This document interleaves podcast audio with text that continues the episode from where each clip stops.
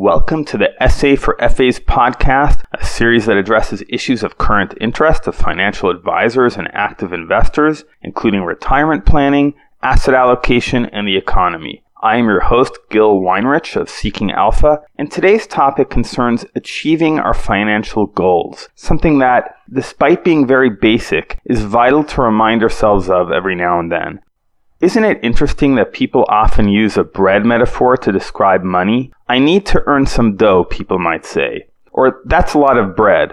And of course, a household relies on the family's breadwinner. I tried a little Googling to get to the origin of this connection between bread and money and didn't find any satisfying explanations in Wikipedia, online dictionaries, or the numerous grammar and word origin blogs out there. I stopped looking though because the connection seems rather obvious. First, grain products are the basis of daily sustenance throughout the world. I wonder if in Asia they talk about needing to earn some rice. Secondly, it takes tremendous effort and human ingenuity to make that bread, as it takes to make a living. Third, the making of bread is akin to making war, such as the blood, sweat, toil, and tears that go into it. Think about it. An alien observing our planet would marvel at the seemingly destructive behavior of farmers. Their plows rip up the earth. They take seeds and bury them. When plants grow, they use blades to uproot them. If that were not enough, they then beat the grain in order to separate the edible part from the plant. Not only that, they winnow the grain in order to remove the chaff.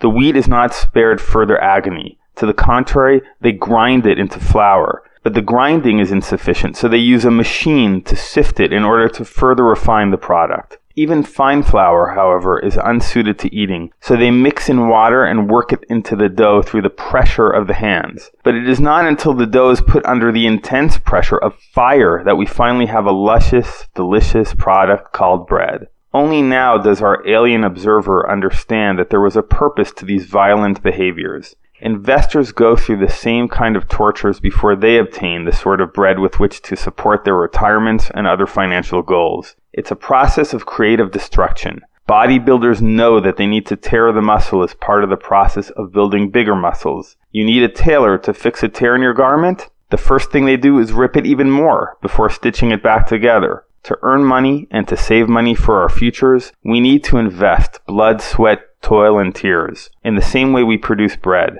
You want to know the secret ingredient that most influences a positive outcome? I'll tell you. It's persistence.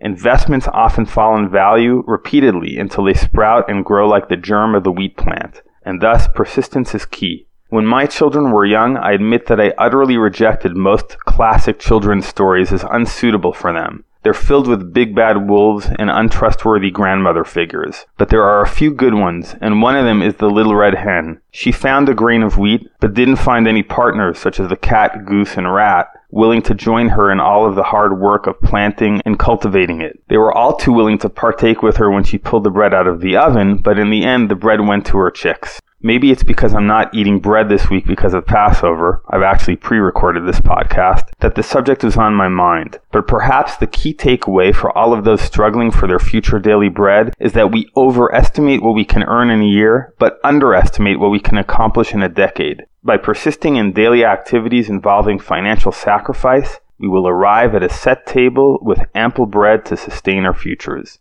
Thanks for listening. You can contact me at gil@seekingalpha.com if you have feedback or requests, and make sure to subscribe wherever you get podcasts. This is Seeking Alpha's Gil Weinreich,